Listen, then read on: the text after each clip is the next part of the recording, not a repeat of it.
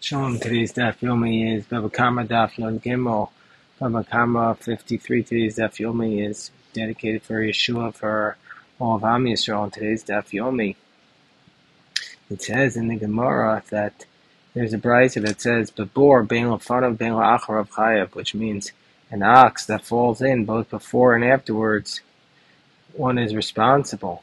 And so the Gemara assumes that this is a question to Yifta derav. Isn't this a refutation of Rav, who says that for a pit, you're for a well, if you fall, you're only responsible from the hevel, from from the air of the well, and so therefore, if you're falling backwards, you're not sucking in the air.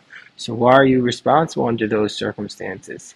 So the Gemara explains several answers, but one of the answers that the Gemara gives is we're talking about a case where you're a mishapech. Now, what happens is this is that this is the answer that Rabbah gives. Where the animal, the nafal apeh, fell on its face, on its face, vishapech, the nafal agape, fell on its face and then turned over and fell on its back. The hevle dahani bay ahani bay, that the airspace, that the odor that it absorbed, it continued to absorb. We see from here that even if you want to do a uh, ishapech, that once you absorb something into your body, even if you try to turn over and get rid of it, it's absorbed in there, and it still can be very deadly. And so therefore, we have to be careful not to allow something in, even from the outset.